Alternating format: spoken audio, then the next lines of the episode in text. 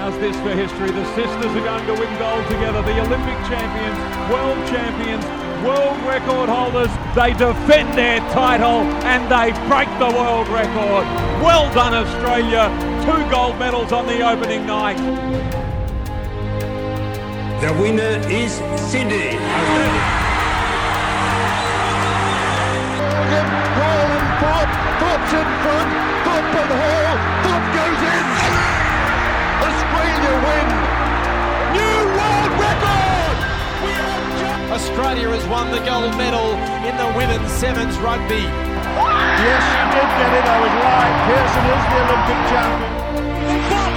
They box! Oh! oh they all the way down! And Bradbury wins! Steven Bradbury of Australia across the line! What do you think we come here for? Silver? Stuff the silver, we come for the gold. This is a famous victory. A magnificent performance. What a legend. What a champion. Mesdames and messieurs, welcome back to the Sitting on Our Rings podcast. I am your host, Brendan, joined by my co host, Trent. Say hello, Trent. Hello, Trent. there he is. How are you, my friend? um, yeah, not too bad. Going, going quite well. You know, Yes. we're starting to allow to uh, you know emerge from our little isolation hubs. yeah. now? I was going to ask how Yeah, you're in going with ISO, but yeah, here in Australia and, and particularly in Queensland where we are, um, our, our curve is virtually flat. Um, we haven't had new Yeah. cases for ages, and there's like, there's, I think there's less than 10 people in our state that actually have it. And Yeah, we're, we're doing pretty well. So as of as of last weekend, you were allowed. Well, I think it was five people from one family to go and Mm. visit other people, and they opened some retail stores and everything again. And as Mm. of Saturday, I think it's you're allowed gatherings of ten people, and 10, some more re- yeah. retail stores and restaurants and stuff are starting to open, but with small numbers. But Yeah. uh, yeah, we're 10. we're getting there. So, which has been good, but uh, still still a long way to go. A long way to go and you know and, and and in the rest of the world too i think australia's probably looking being looked upon around the world as a coun- you know australia slash new zealand is one of the countries that's handled it well and we're being looked to about you know how how we flatten the curve and how well australia's coming out of it now Mm.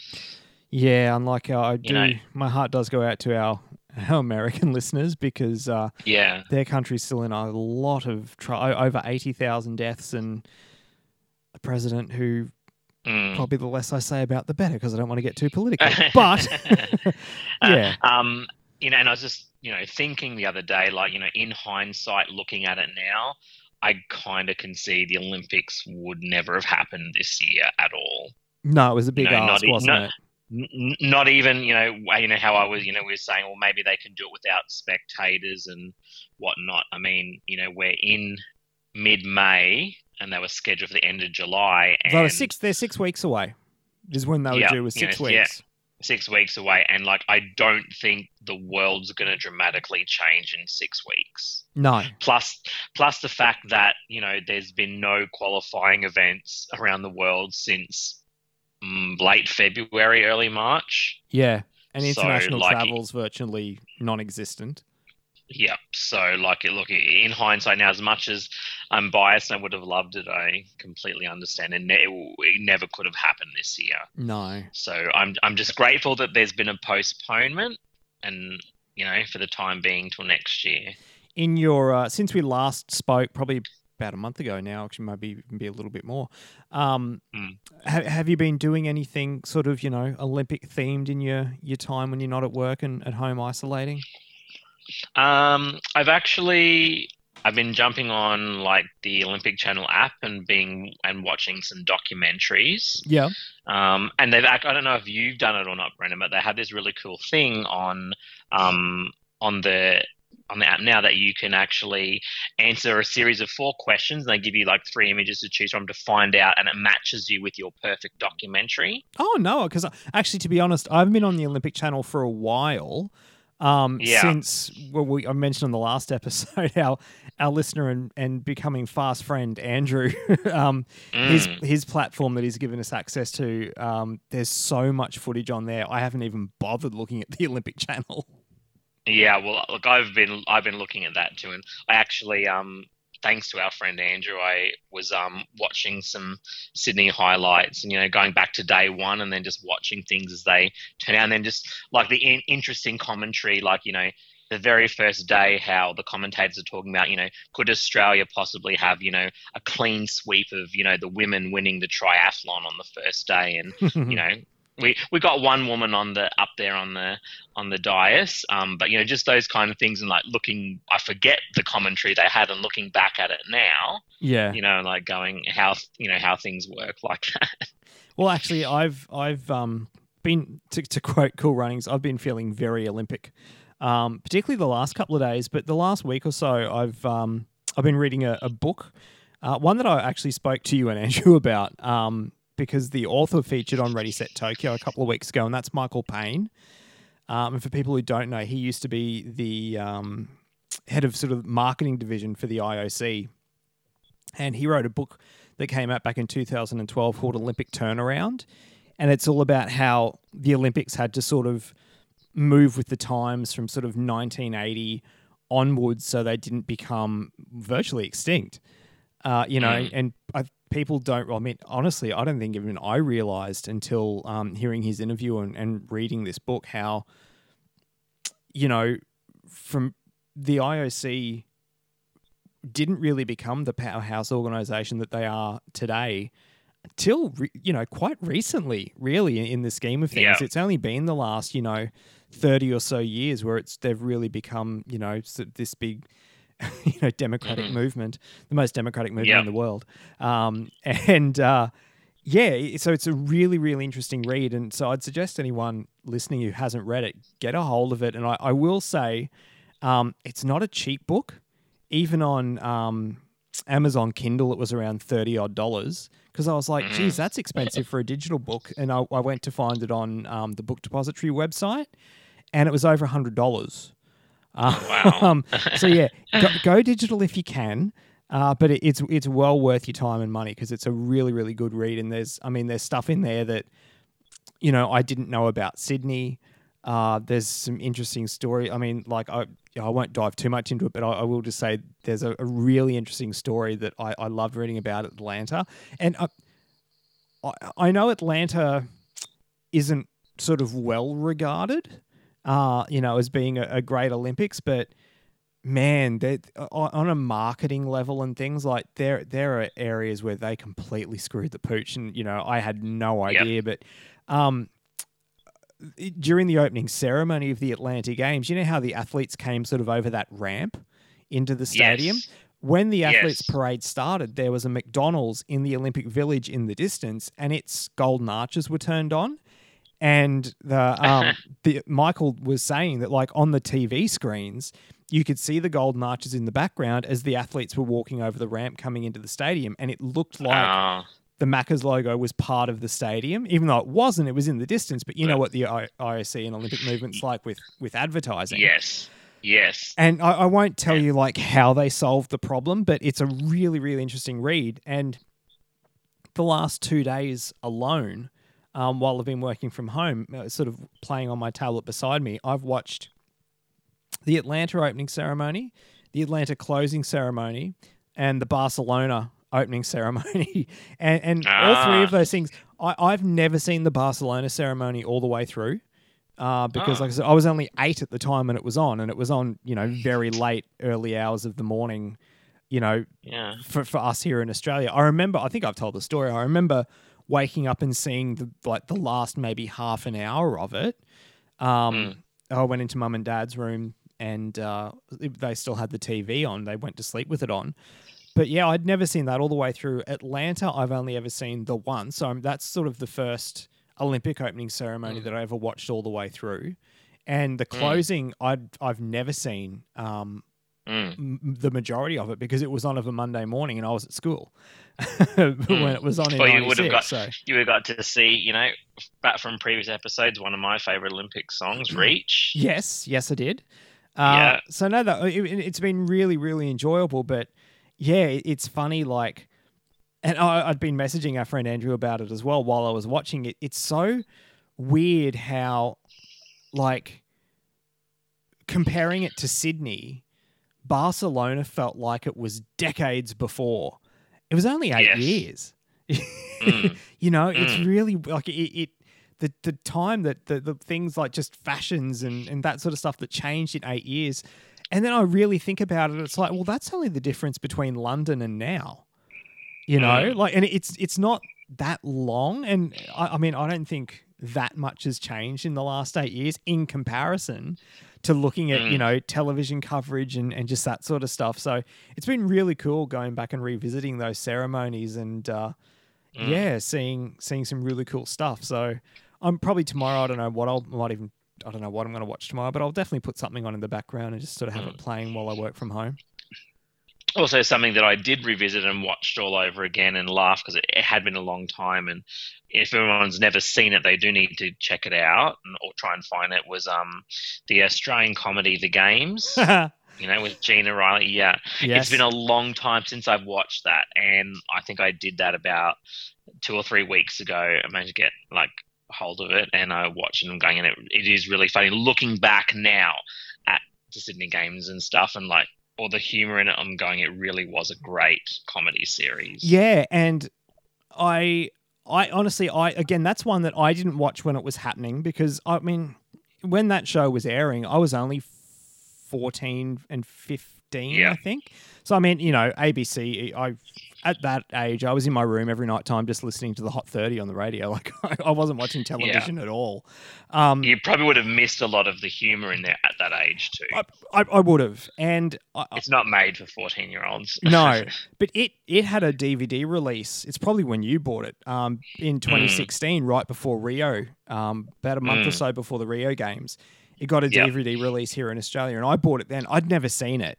Um, weirdly enough, though, my wife had. Um, she, I think she used to watch it with her parents and stuff. Like she was a fan of that show, and I'm the Olympic buff, and I'd never seen it. But we watched Mm. it a couple of weeks before Rio, and I killed myself laughing. And I actually had planned um, to rewatch it in the lead up to Tokyo this year.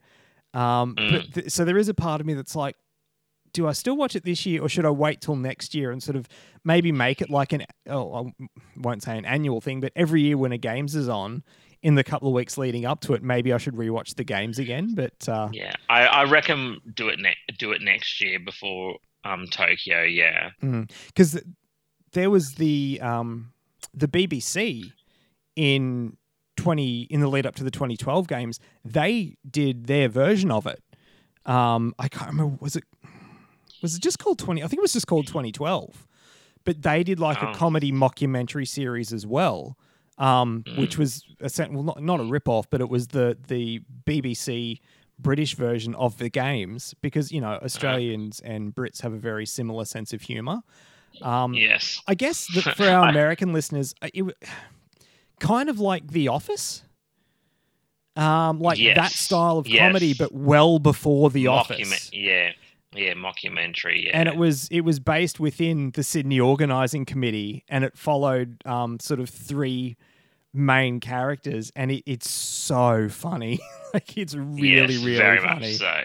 It is. Yeah. yeah. Like when Gina, Anyone who hasn't seen it, they do need to seek it out and watch it. where Gina's computer's locked and they think it's voice activated. Open Yeah. up. yes. Such a good show. Yeah. Well- so, so I I got to watch that and I really uh, enjoyed watching that again. It's been a long time since I'd seen it. Yeah.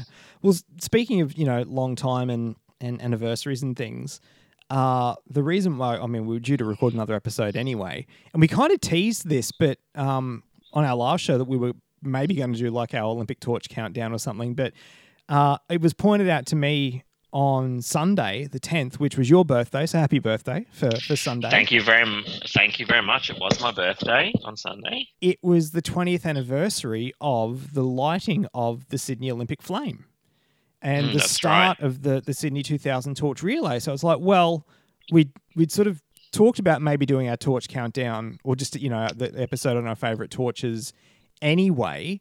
And then when it was like, well, it's the 20th anniversary of the, you know, the Sydney torch relay, bugger it, we may as well do it now.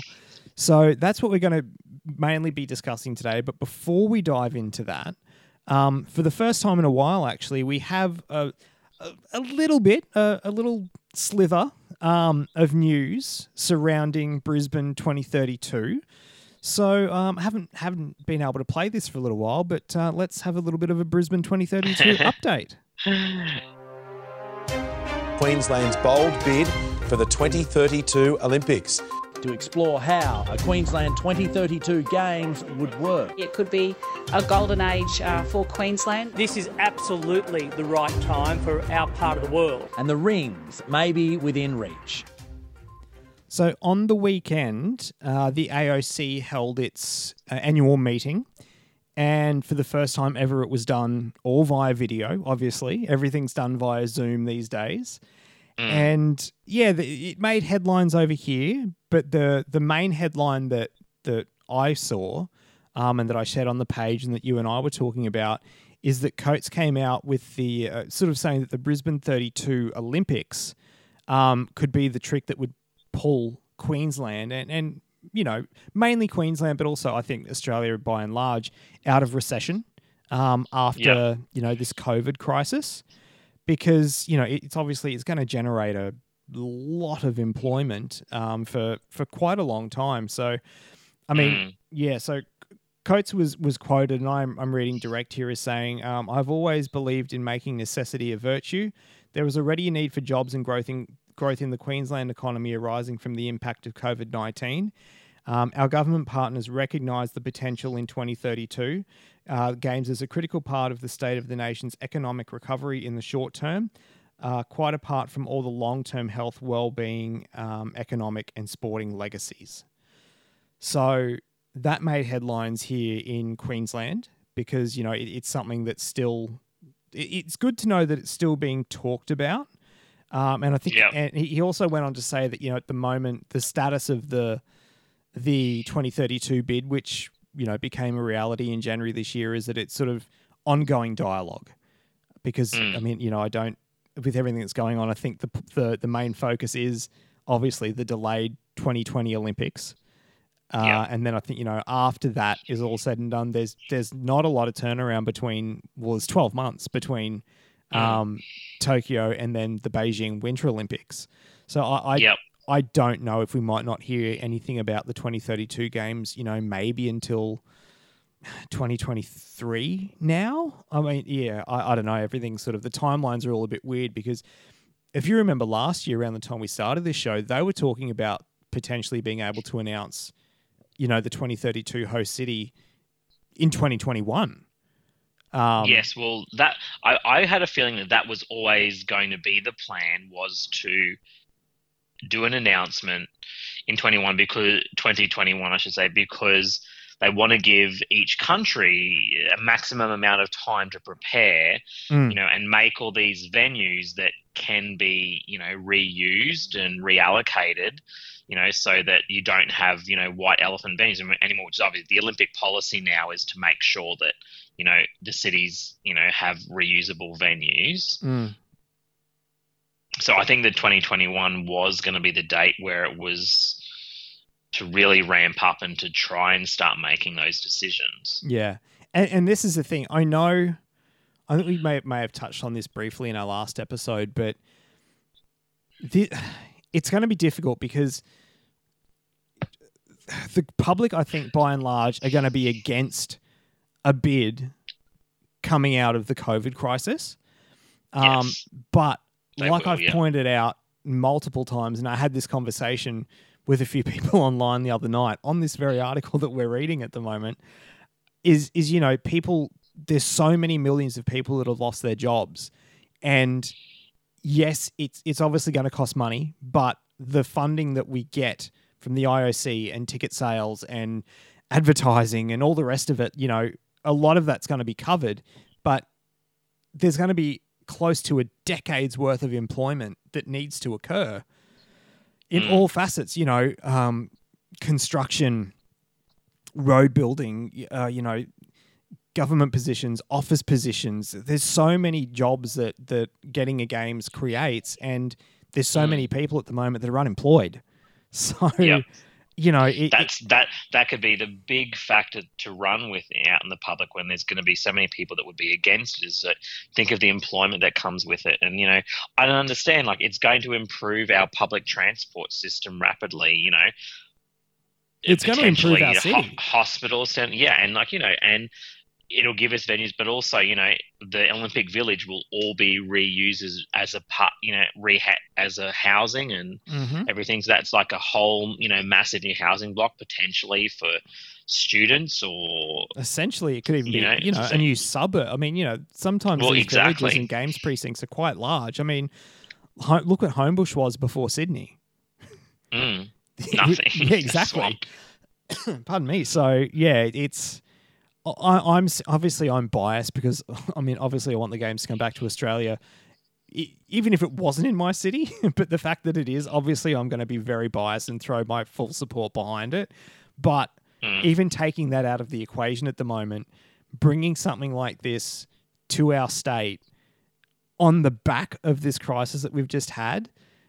People are gonna they're wanting to throw the baby out with the bathwater. They're not looking at the bigger picture and mm. uh, it, it's only going to be great for you know the city, the re- you know the city, the region, the state, and overall the country because mm. you know it, it it needs to happen. So Mm, yeah, well, that's right. And and if you're looking at it on a global level, Australia is probably the country that's most ready to continue with making a bid. Oh yeah, other places like Germany and, and India and whatnot. Definitely, um, and also yeah. too, um, Coates was also quoted we were talking about Tokyo because he's um, got quite a large role, sort of overseeing the the preparation of the games. And I, I, have heard him say this previously, but he's he's kind of doubled down on it and saying that you know he believes the Tokyo Games may ultimately be the among the greatest games ever, if not the greatest. Mm. Um, and that's he said he's putting aside his um, he, you know, proud patriotism of being a proud Australian and Sydney boy aside, but he, he certainly hopes that Tokyo will actually top Sydney.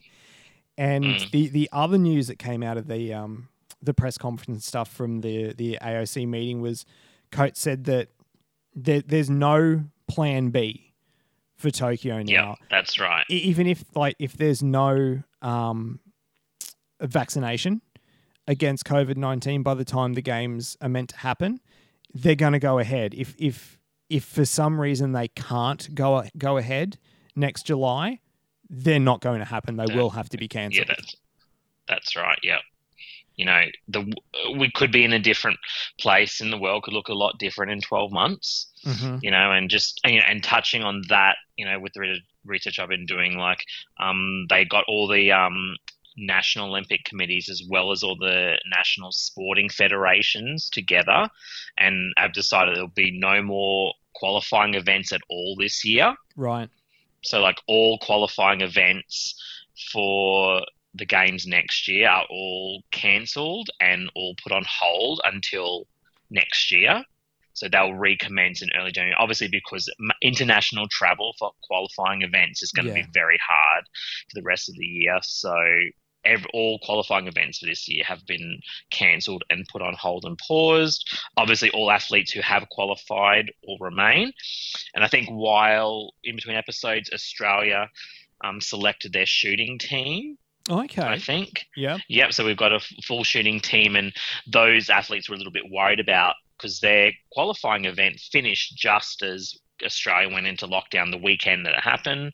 Um, so they weren't sure, but all the athletes were selected and assured of their places. And that was obviously the last. Um, la- the last team to be selected for the games presently, and then they'll com- start commencing world qualifying events from January next year, but obviously based on what's going on. But that's going to be the big thing for next year. You know, we for the Olympics to happen, you know, the world needs to be in a better place by early next year because you've got to do all these qualifying events. Because yeah. you know, I think, as I said last episode, only 51% of those quota places were full. That's half. Yeah. So half of the athletes have not been selected yet. So, you know, it's interesting. Otherwise, I think I do a lot of people saying that maybe they'll have to get athletes qualified on world rankings, or you know, or for ones who, if they have already qualified, then just keep moving down the rankings list to try and have the best athletes. But who knows what could happen in you know the next six months? Yeah, hopefully good things. good, good. Hopefully, good things. Business, as you said, there's no plan B, so it's all systems go for 2021. Yeah, and I mean, I, I'm still getting my head around the postponement. I could, you, I, I never thought I'd be living in a world in my lifetime where we're staring down the barrel of, of, of a possibility. I will stress possibility of a game's not happening. Yeah it's yeah, it's it's terrible to to even yeah. consider, isn't it? Think, you know, you know, in you know, in looking back in history, you know, when we're long gone, and it'll have like 2020 as cancelled. But you know, when you know, furthermore, every Olympics could go be held as as per every four years, but 2020 was cancelled yeah, because of it's well, it'll, it'll be exactly the same as obviously different circumstances, but you know, in the opening ceremonies, how they have to when they're going through all the. Usually, it's p- people running out with flags of every host city. Yeah, and they have to sort of you know make, you know, the sort of the the announcement that you know games were cancelled because of wars, and yeah, it's it's it, it feels so unreal. I guess is I don't even know if that's the right term. I mean, I know obviously that it happened, and I understand why it happened because you know, mm. war's a terrible thing. You couldn't hold an event like this in, in, in those times, but mm. it's still, yeah, it's it's weird to think that, you know, there was like what eight eight years between Olympics and things like that. It's just, yeah, very, yeah. very sad to think about. But yeah, let's turn the clock back twenty years, which we're which we're going to be doing a lot this year, being the 20th yeah. anniversary of Sydney 2000 to the to the 10th of May and the flame was lit for the Sydney 2000 Olympic torch relay. Now, I can kind of remember some of the stuff about this time. I, I do remember the the fact that the flame wouldn't light because it was an overcast yes. day. So they had to bring out a backup flame that they did during the rehearsal that was lit from the the sun's rays. So that, that That's always right. that always kind of annoyed me, if I'm being completely honest that uh, you know that it didn't light like the way it's supposed to on the day. Uh, but hey, you know, having trouble with the flame sort of became Sydney's trademark anyway. Let's be honest. Yes, and, that was a trademark, definitely. And I remember the brouhaha here in Australia not long after that about Sophie Gosper. Mm. That's right, being the first person to get it. Or the fir- first Australian. I can't remember. Australian. Yeah, I can't remember what well, exactly what the story was, yeah. but yeah, but then there was this whole backlash because she's Kevin Gosper's daughter and he abused his power. I mean, this wasn't long I mean, after the whole Salt Lake, you know, fiasco. and it, was mm. still I think we may have mentioned it previously, but it really wasn't until the flame landed in Australia on the 8th of June that this country was still very skeptical. Um, Australians, we really suffer from the tall poppy syndrome. Um, and we, we don't like when sort of, if someone is on a pedestal here in Australia, the public and the media will usually go out of their way to knock them down. Uh, usually, unless it's a sporting hero, like you know, like your Cathys and Thorpes and stuff like that, when they're when they're winning medals and stuff. But it, it just felt like every single thing about the Sydney Games, and I I kind of think it started with the the kangaroos on the bicycles at the Atlanta closing ceremony, which I'm sorry, I still don't see a problem with that. I didn't see a problem with it when I was 12 in 1996, and I don't see a problem with it now, only having rewatched it today. I, I thought they were kind of cool. But ever since yeah. then, like anything that came that was about the Olympics, like and Australia being on the world stage, the Australian public and media was very everything was cringeworthy and everything was a big deal. And, you know, like the marching band for the opening ceremony that they were going to be using international students. But it's like, but that was the idea to have a global band of 2,000. Yes. You know, band That's members right. for the year the, the year 2000, but it was this whole thing about Australia were disgusted that they were going to be using other nations, you know, band member. It's just, it was just so bizarre. But yeah, that they're two big memories from when the torch relay started. Is the Sophie Gosper thing, which seemed to last for weeks, Probably didn't, did, but that's yeah. what it felt like.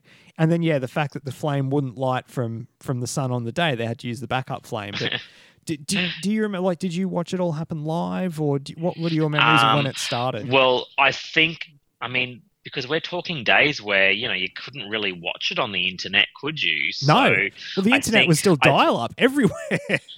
Yeah, and, and I'm pretty sure Channel Seven replayed it the next morning.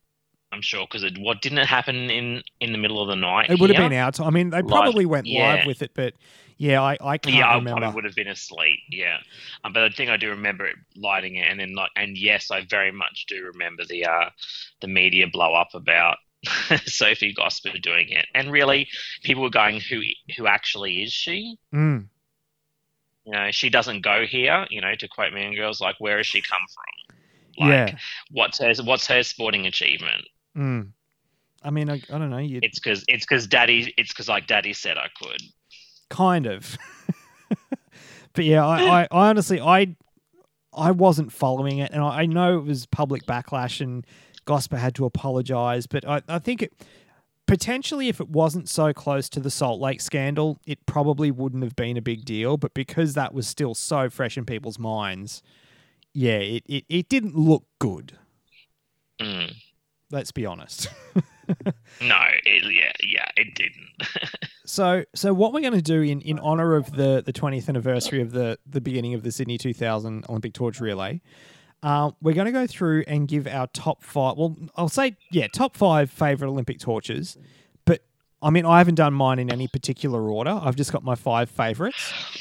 But what we've done when we discussed this previously a couple of days ago, we're excluding the Sydney torch because people who've listened to this show will notice a bit of a pattern. Whenever we do our f- episodes of our favorites, um, it's always Sydney. That something something from Sydney's always number one.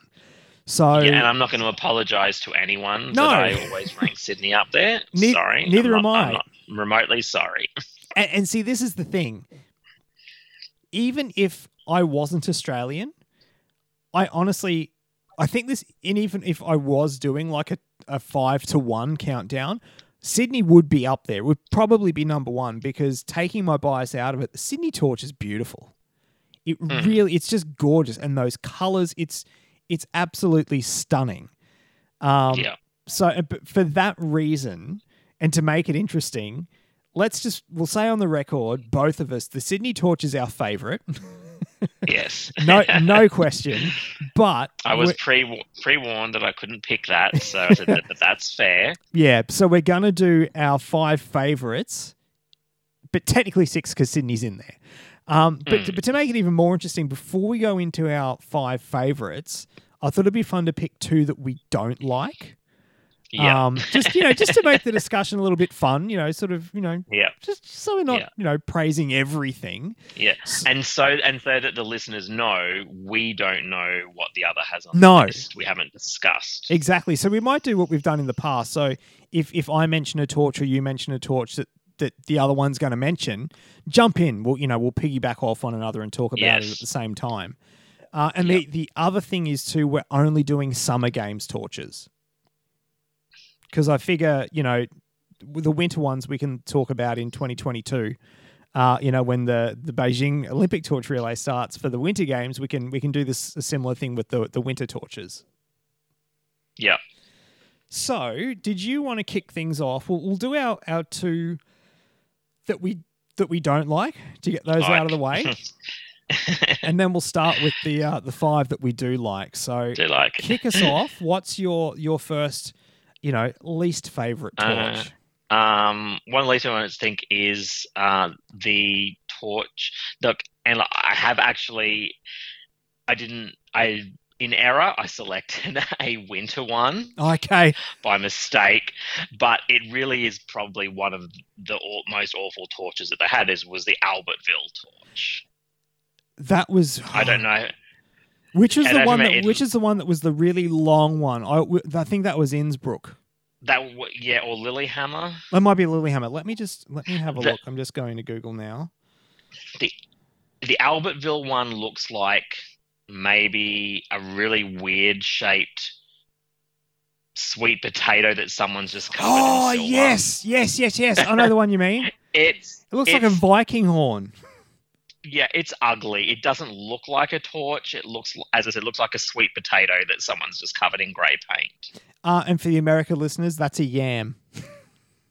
Yeah. Yeah, sweet well, yam. Um, a sweet sorry, that's a yeah. so, so that's my error of sticking a winter one in there. But of all the torches like that, It's like also- that. I, I don't want to. I don't want to go down that road, but it's extremely phallic. Yeah. I mean, I'm looking at a, a profile shot of it now. It's it's even kind of got a little helmet on it. Like, yeah, It's, it's yeah. It's But not. it's- It's, it's not nice. ugly. It is. it's ugly. It's very ugly. Like when they, I just like when they picked that as the winner. Like I really would want see what the others see look like. what- yeah, I would see like what came in sixth or seventh place. Well, uh, my first one that I, I'm not too fond of is the Montreal Olympic torch. Oh yes, I remember that one. It does. It, is that one that looks like a like a red microphone kind of? Yeah, it, on, it, do you like know a Yeah, it to me it looks like a, you know the pumps that you use to pump up like basketballs and footballs and stuff. Yes. It looks like a hand pump. Like I've literally got a hand pump in my cupboard that I used to pump up my basketballs. That's red, the same color red, and it's that metallic.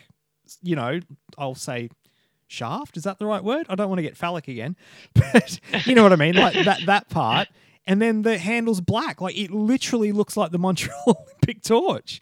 It's it's Yep. very um. I, I don't even know the word I'm sort of looking for. Like, it looks like something you'd see on a building site. yeah. It yes. doesn't look like Yep, an yeah, Olympic that, torch. That, yep, that would be fair.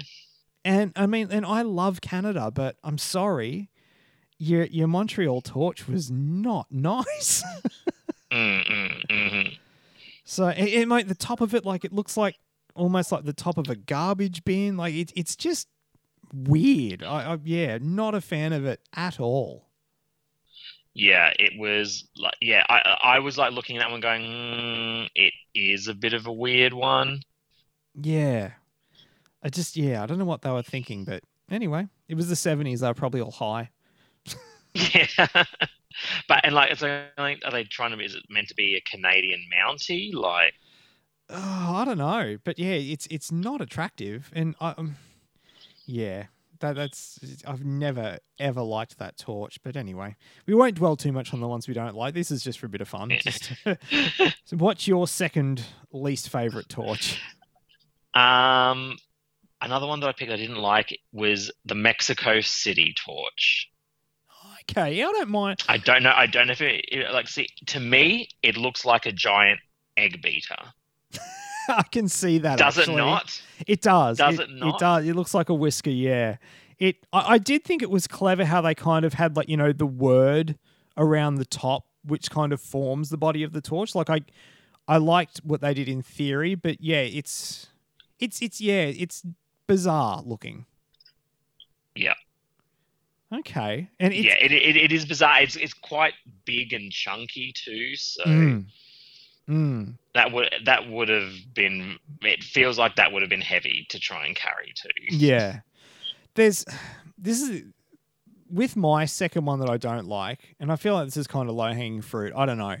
Um, it's the Atlanta torch. Uh, yeah. I really I don't like the Atlanta torch, and there's a couple of reasons why. I I don't. This is so nitpicky, but it, it's just personal preference here. I don't like when you hold the torch and there's still a big chunk of it that comes out the bottom of your hand. Like I like the torch to be held from the bottom, and I also don't like. And I know this is going to sound so weird because it's it's carrying fire, but I don't like when a torch shows burn marks or singe marks on the actual torch. And the Atlanta torch, like the second it was lit, it it would show like black singe marks and stuff, sort of around the, which you call almost like the, the the stick sort of around the top of it. It just I don't know. It always looked really weird to me. So I've I've never ever liked the Atlanta torch at all. I mean, I friggin' hated their cauldron, but that's a different episode. um, but yeah, it's just never never appealed to me the the um the Atlanta torch. So disappointing, but uh, yeah, that's that's how I feel. like, That's fair enough. Like, yeah, like I looked at that and going, "Mm, it's not really a great one. No. Uh, yeah. Anyway, so let, let's start talking good news here. So kick us off. What's uh, one of your fave five? Uh, five Uh, sorry, can't even talk. What's one of your five favorites? Um, well, I'm going to quickly throw in a special mention, one that I really like, and like, and not a lot of people liked it, but I mean, like, I like the use of color in it and the mo- and how modern it does look. I do like the Rio torch. That's actually one of my five. Like, I like the. is it? yeah, Um, we I- can, we can just- talk I- about it if you want, because yeah, it's one of my five. yeah, so like, I really do like that torch. Yeah, so do I. And this is the one where I kind of have to be a little bit hypocritical because it did show burn marks sometimes, being that that white color. But I don't know. I'm the same as you. Like I really liked the co- like the color scheme of it, and and Mm. a very basic, like a very you know sort of basic looking design in terms of the actual shape of the torch. I mean, it just looks like a torch. But yeah, I liked the whole when the flame, you know, when it lit up with the flame, the torch would sort of open up and show those those colors, those bright colors. I, Mm. but- and that's the part I like about it is the color scheme. It just to me it was a very um, yeah, modern looking and and it- it's an attractive looking torch. Like I I was a big fan of it. Yeah. Yeah. So and and I just say, like, well, well, let's say well we we started off with one of your top five first. Yeah, and I, I will give. As I was I- giving it a, giving it a shout out. I'll give an honourable mention myself as well uh, because I, I was going to anyway. Uh, and honestly, the only reason it's not in my five is because we haven't seen enough of it yet, and that actually is the Tokyo Torch. Um, I Mm. really like their design, and uh, you know how they've they've incorporated the cherry blossom into it, and um, you know that nice sort of goldy, bronzy color. It, it's it's a it's a Mm. very elegant looking torch, and again, I- just want to see more of it. I, really do. um, but yeah, that's why I didn't want to didn't want to include it because we haven't seen enough of it yet. But but what I have Mm. seen, I do really like. So an honourable mention to Tokyo. Mm, mm. Okay, well, Okay. you've, you've well- seen one of my five, so let's go with one of yours. Well, select one of my five. Well, um, I like well, one of the ones I put in is an, an early one, Mhm. um, which was Rome. okay. Yes, I'm familiar with it. Yeah, I just like the. I think like the design of it. I think it's very, you know, it's the you know modern for the era, but it you know harks back to you know early Olympics. Yeah, um, like you know, like you know, you know, ancient Olympic kind of design and feel to it. Yeah, and and the one thing I liked about it is um it the London torch and the Melbourne torch were the same thing essentially. Um I mean it was the exact same design. It just had the different, you know, city on it. Helsinki was a bit different to sort of to break up the two, but I liked that Rome was was still that very classic style, but yeah, it was different to what had what had come previously we'd seen twice in, you know, two previous Olympics. Yeah. But no, that's a good call. So, and, and and and I like you know like the color, like you know like the coppery kind of color of it. Mm. Yeah, no, it's very classic looking. I, I will give you that. It's it's honestly I didn't even consider it, but it's uh it Mm. is a it is a very nice looking torch. I saw one on eBay last year, I think. Um, it was quite expensive, a couple of grand, but it was actually on sale here in Australia. So I, I'd be interested to know how it got here and the story of it. But yeah, good, good, cool, good pull. Is that sort of the oldest Yeah. one that you've got? Yes. Uh no. Oh, okay, interesting, very interesting. Okay. Well, I, I, I, I, I I went back through and going, I can't have all the modern ones, or Brendan will be going. You know, there was Olympics before 1992, don't you? well, it's funny because it's funny you say that because I was worried that. Cause I'll be honest, mine are Mine are from all are all from within my lifetime.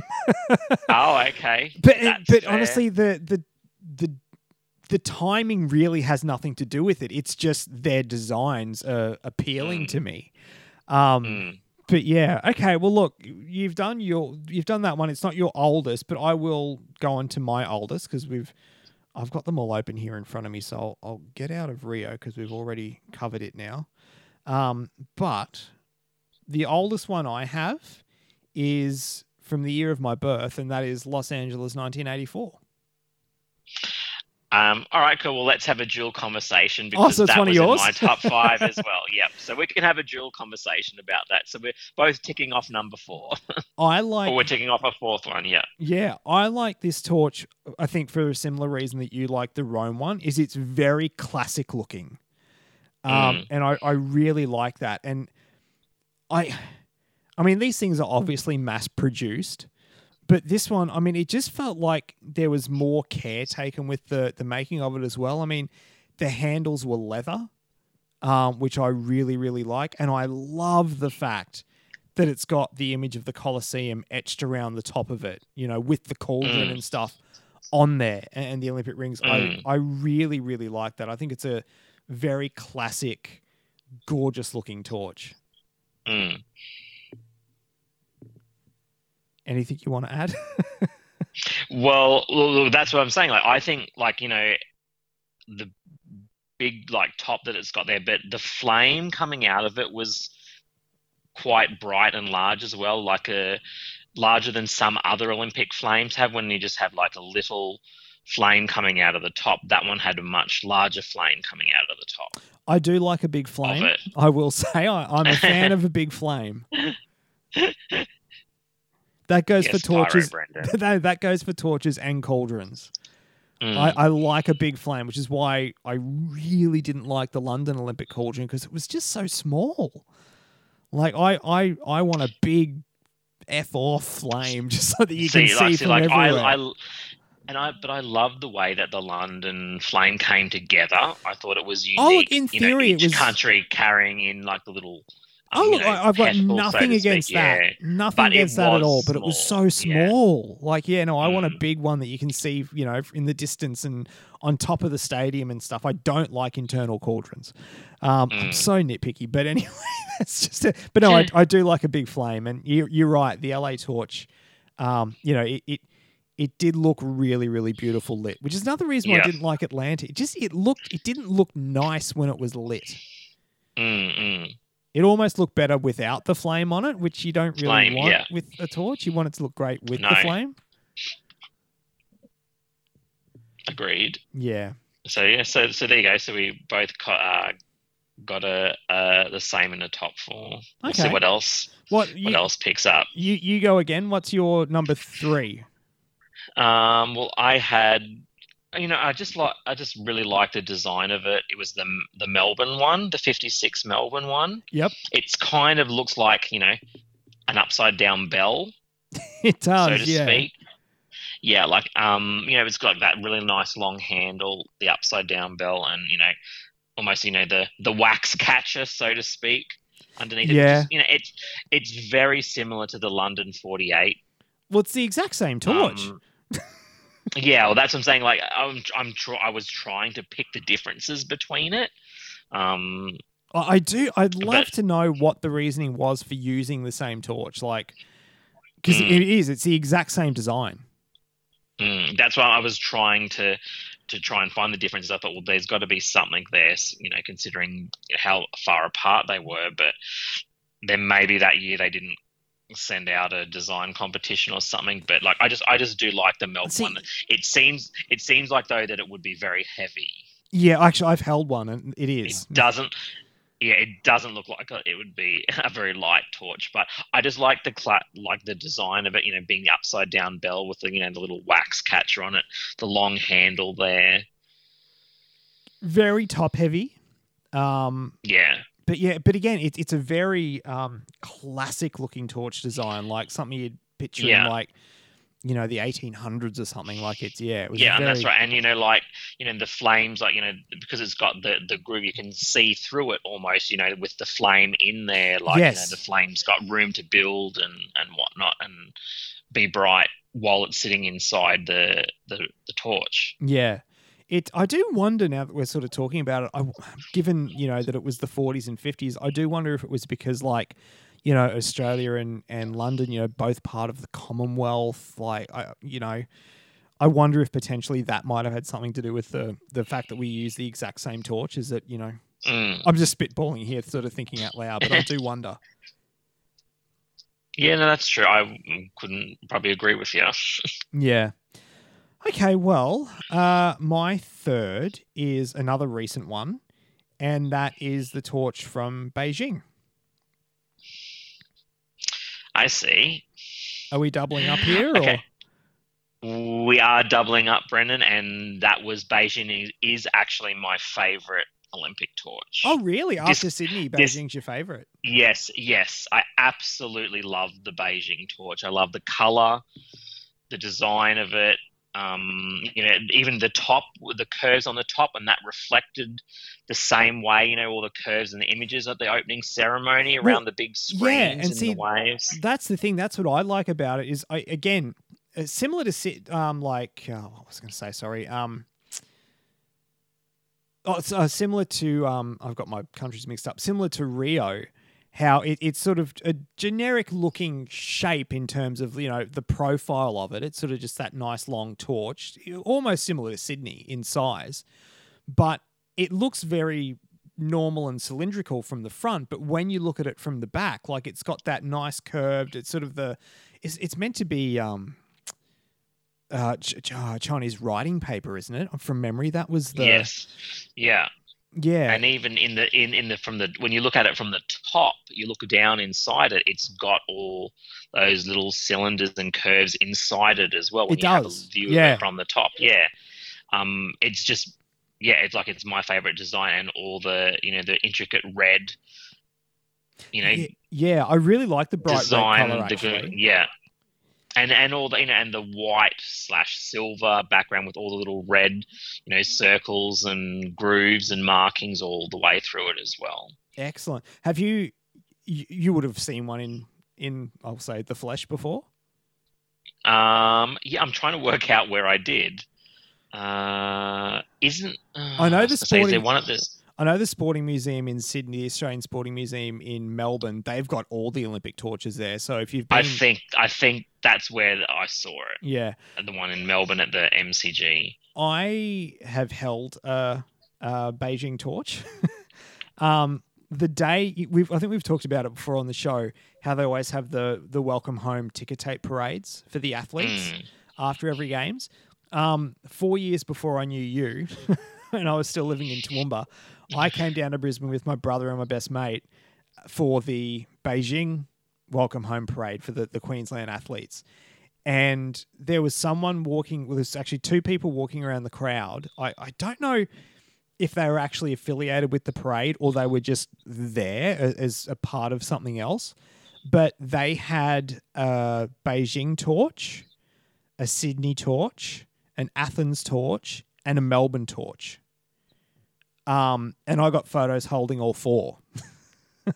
Of so, course you did. cool. As if you wouldn't if you were there, you would the- we would have been taking photos for each other if we knew each other back then. Yeah. But yeah, and that that's honestly that's what really made me fall in love and appreciate the Beijing torch because I honestly think beforehand I just thought it was a long cylindrical shaped thing that had like a cool pattern on it. But actually seeing it up close and holding it and and seeing yeah that that curl design everything to it it really made me appreciate it. It's a gorgeous torch and again nice big flame. The flame looked really good inside the torch. Mm. Okay. Yeah, it did. Yeah, absolutely. Yeah. This is fun. So, well, that yes, yeah, so, yeah, it's fun. So, that would that's my pick right at the top. It is probably my favourite torch. You know, being biased with Sydney, Yeah. but out of if Sydney won there, that would definitely be my favourite torch. Excellent. Okay. Mm. So that was my. So, okay, so go for another one for you. How many more So- do you have? Do you have two? We've only I've only I've only got one left. Okay, I've got two. Oh no no no no no. Yes, yeah, I've only got one left. Yeah. Okay, well, I'll go for my um, second last pick, and then we can both do it, do the last one together. Um, so again, I'm do- not doing mine in any p- particular order. Um, the other one that I really like is one that I mentioned that I held that day in 2008. I actually really like the Athens torch. Yeah, like that would have probably been in my top five as well. I really looked at it, but I discounted it because I thought, oh, Brendan's going to get going. Well, you're picking all modern ones. No, Like, um, but but doesn't doesn't it almost look like a pen? It does. It does. when you look at it from front on, it does look a bit like a pen. But then again, their cauldron looked like a giant reefer. So, you know. Yeah, true. yeah. But the thing that I and again, it was seeing it in the flesh and actually holding it that I um I had a real appreciation for it. I mean, obviously, it's meant to look like a, a fig leaf. Um, you know, you you know, part of Mm. the the the Athens and the Greek cultural, you know, particularly the logo of the games and everything. So that was that was really cool. But I really liked the the way they had sort of the timber, the wooden Yeah. back to it. I thought that was Yeah. really nice. It's very it's actually quite small, but the thing that amazed me compared to the other torches, it was really light. It was really light Mm. It to hold, and it felt it really like a light one. it felt really comfortable in your hand. Um, Mm. So yeah, I, it was very sleek and nice to hold, and I liked sort of the the way it sort of came to the peak at the top. And again, the flame looked really nice, you know, at the top of it, and it didn't burn, like it didn't leave singe marks. It it, it still sort of kept that nice silver color um, at the Mm. top of it. So yeah, I it it's a very simple design. Uh, Yeah. But I, I genuinely, I, I do have a lot of love for the um for the Athens torch. Mm, mm, mm. And actually, quickly, Brent, I was going to say, I don't know if you're gonna if we're gonna post up any pictures of what they look like, but otherwise, I'd encourage all our listeners to jump on and you know just jump on Google and or and Wikipedia. They've got them all there, just so they can look at what, what we're talking about as well. Yeah, no, so I they mean, can I see can, what they look like, unless I can make up, I can post the photos, um, you know, when we post the episode, or you know, a couple of days later, so you know, it doesn't give away, Yeah. doesn't give away the surprise when when people um go to listen to the show when it's posted. But yeah, I can certainly, you know, it's worth having a look at because some of these torches just, if they if they to understand. yeah, Yeah, just, to understand what we mean, and they'll understand what I'm talking about with the Mexico City yeah, torch that looks like it. it does look like whisk. a whisker, yeah. okay, let's see if we cross over again for our last one. So I'll let you go. What's your Um, well, last I had- one? I also had in my top five um, the torch from Seoul. Oh, okay. No, we're not crossing over then. Yeah, that's good. Yeah, I I I, I think I, I like the design of the handle. You know how Mhm. it, it like it's separated from the top of the thing, from the the top of uh, the torch, and I've got to look. Is it is it timber on the bottom? I'm I really couldn't work that out. Whether it's a different check. kind of metal. It looks like timber, but it's probably just maybe a different type of metal. I'm just It's going on Google now because I I'm familiar with what it, It- looks like. It's just not in you know. it I'm looks like a at it. very yeah it looks like a very tall torch as well but the des- once again the design on the top it's a little bit similar to los angeles I, I've always felt yeah the the actual torch is like- very similar to LA, but it, it's that Yeah. similar shape but but different enough.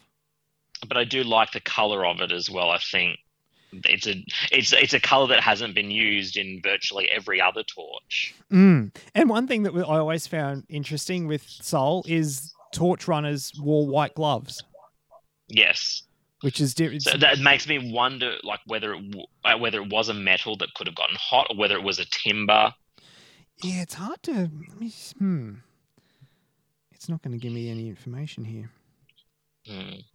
But I really, really do like the design of that of that torch and the fact that it used a color that wasn't used in any other torches as well. Yeah, no, very intricate artwork around the top of it too. Yes, yep. I've just Mm, found that, a, that really stands out when you when you look at it close-up. close. That stands out. Yeah. I found a close up here. It looks like it's like a leather, to be honest. Yeah. It's either like a leather or a timber. Yeah.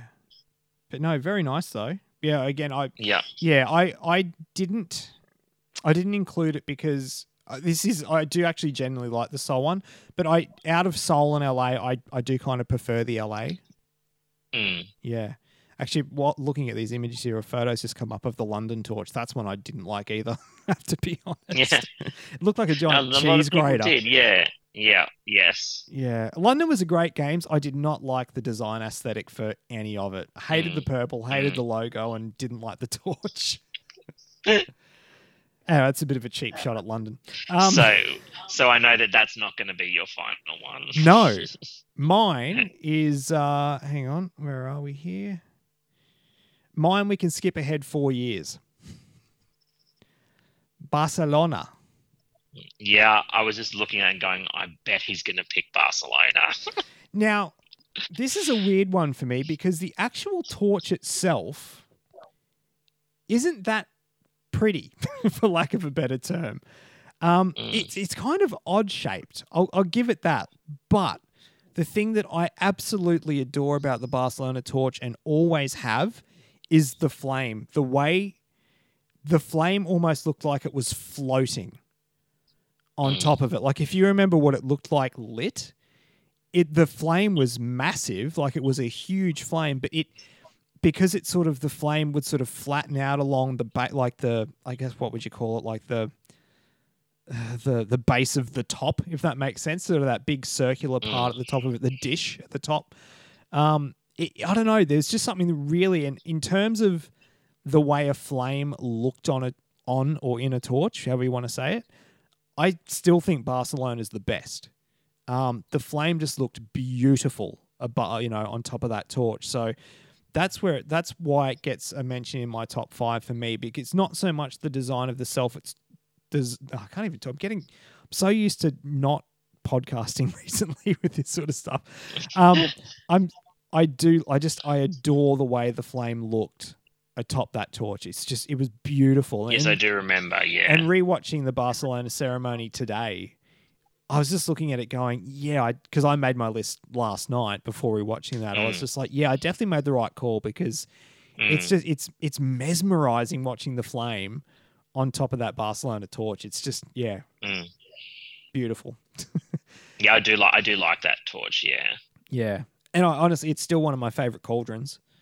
The again, I, same with my torches, with my cauldrons. I love a big flame, and the flame for the Barcelona cauldron was massive. It was, yeah, and it looked great in you know all the images that you would get throughout the two weeks. You know, Yeah. cutaway shots there above the stadium. Yeah, Excellent. Well, we've done it. yeah, we have picked. uh, you know, not as not as many double ups as we thought. No, I mean there was a few in there, but uh, look, it's, Yeah. it's it's bound to happen. We've we've got similar tastes. So. Yeah, yes, that's right.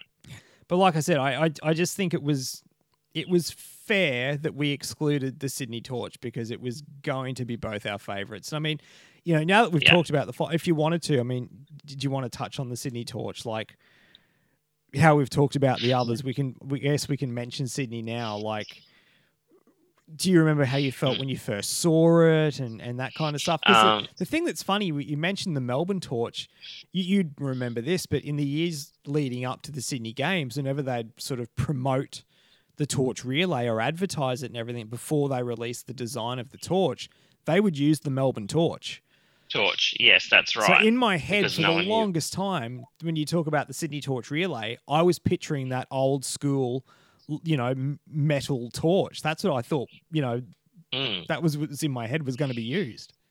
Mm. Well, you know, looking on with the history of the torches too, and if you have a look at all of them right from back to the start, there's kind of been like an evolution of form for Mhm. torches where you've gone from you know the classical design to the, a Kirby design.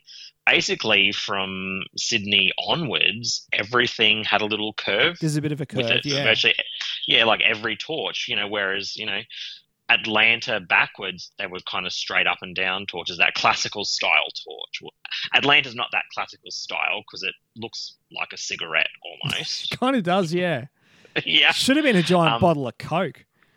yeah. so, but yeah, you've got that like that classical to Kirby design. But you know, with the Sydney one, you know, the thing that stands out probably is just you know the sail, the way the design of it to look like sails, you know, to incorporate the, the sails from the Sydney Opera House. Mm-hmm. But you know, the white with the symbol on it, the clear, you know, that's one of the torches where the official um, logo symbol for the Olympic is the most clear on any torch. I think, particularly is on that one. Beijing white. stands out quite a bit. Um, yes, I think, it, well, yes, yeah. it does when you see it. Yeah, But no, I do. Then you I, I know what you're saying though. This, yeah. and you go into the blue and then yeah into the silver. to, to me, I don't know. I think the the thing that really strikes me about it is that blue section. It's Hmm. just, I I've said it about a lot of the torches, but it, it's beautiful. Like it's a work of art. It's just it's so gorgeous to look at, and it's. I mean, the curve was sort of to um, to sort of resemble a boomerang. Um, that I'm really glad that they resisted the temptation to not go full curve to make it look like a boomerang. I know there were Mm. early designs, you know, um, for a Sydney torch that did that.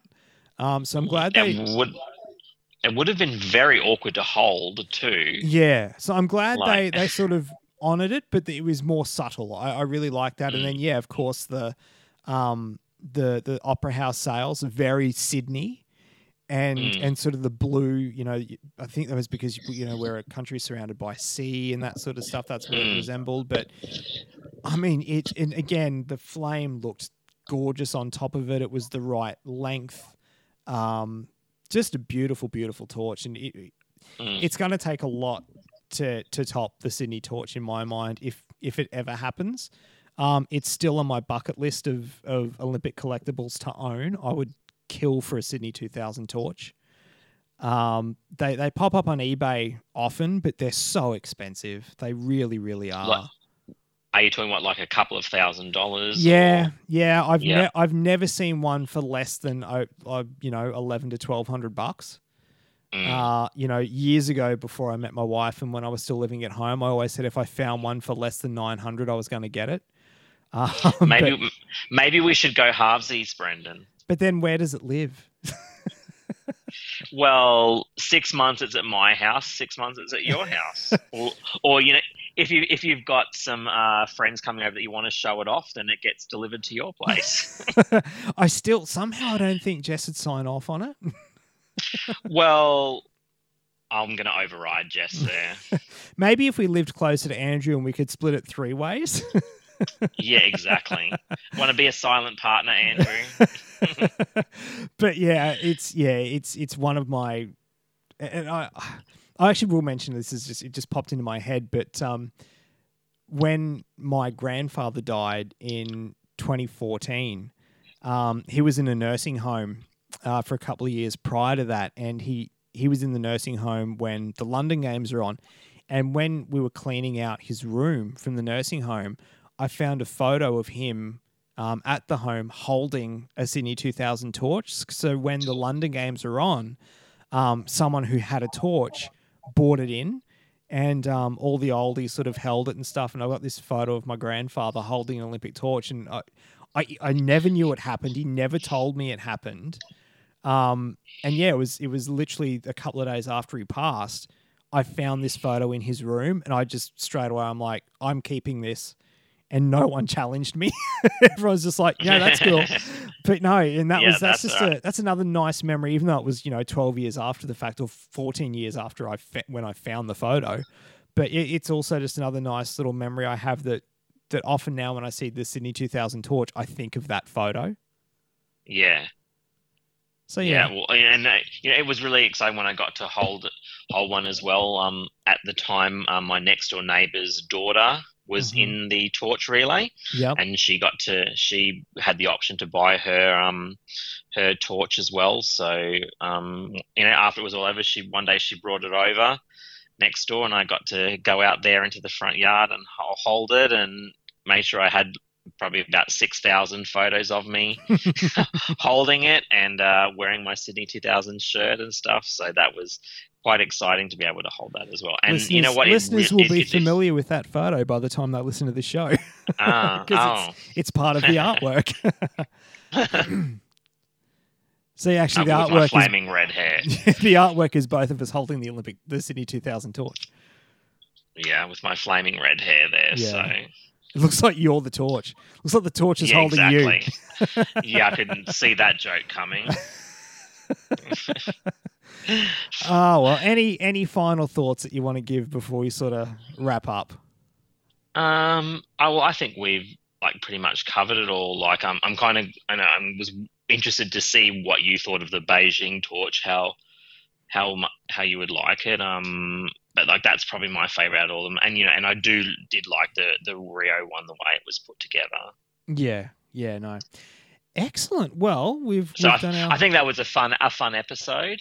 Yeah, I mean, it's always nice to Yeah. sort of, I even on my, my pop culture podcasts and, and other shows, I mean, I like doing, you know, not not necessarily always countdown episodes, but episodes where you're listing your favorites. You know, like I did a an episode recently on the Real Fans uh, for Real Movies podcast where we're talking about our, you know, five films that we think are just are perfect, and it was interesting because there Mm. was like five of us, I think, on that episode, and the the, Mm. the spectrum of movies that came up, but yet at the same time there was also quite a bit of crossover. Um, Yeah. But yeah, no, so it's always fun, and I always make sure that when we do these sorts of things that we we don't know what the other person's going to talk about because it's it's So, fun. Yeah, It, you That's know, right, it's fun having that yeah. mystery, yeah, and discovering what the other That's person right. thinks. So Um, and and I'll just say, look, on a quick Olympic note too, um, a movie that's just come out on DVD and Blu-ray just recently, a really great movie directed by uh, Clint Eastwood called Richard Jewell, yes, all about uh, the bombings that happened in Atlanta yes, in yeah, '96. Like, um, I actually got to snuck myself into the, or didn't see, I got managed to see it at the cinemas um, before cinemas closed down and was a very good film and I really recommend for someone to seek that movie out and and watch it. Yes. No, I, I've know- seen it as well, and it's. I mean, it's an Eastwood movie, so it's usually you know it's going to be good, but it's Yeah. obviously a, a story about a tragic event um, that occurred Yep. at the Atlanta Games and um, the horrible things that happened to to Richard and his mother after the fact.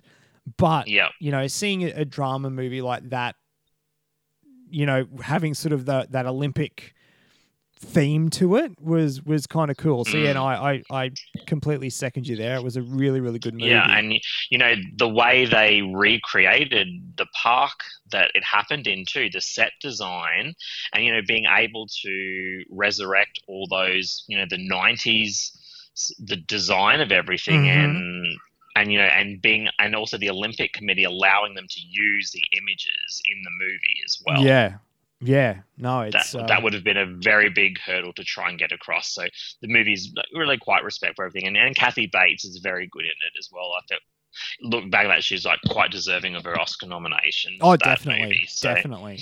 so you know, so something for for all the viewers, so listeners, to uh, go out and seek it out and, and sit down and watch it. Give yourself a couple of hours. It is a very powerful movie, and I highly recommend for someone to to seek it out and sit down and watch it Yeah, se- yep. As I said, completely. because we because we don't we don't often get Olympic movies at all, and this is a very specific Olympic movie about a very specific thing. So Mm. um, it was good to you know when we get any movie that comes out around the Olympics, um, you know, it's good to get one. But this is a very good movie. No, look, I completely agree. And so it's just come out here, has it in, in on DVD and Blu-ray?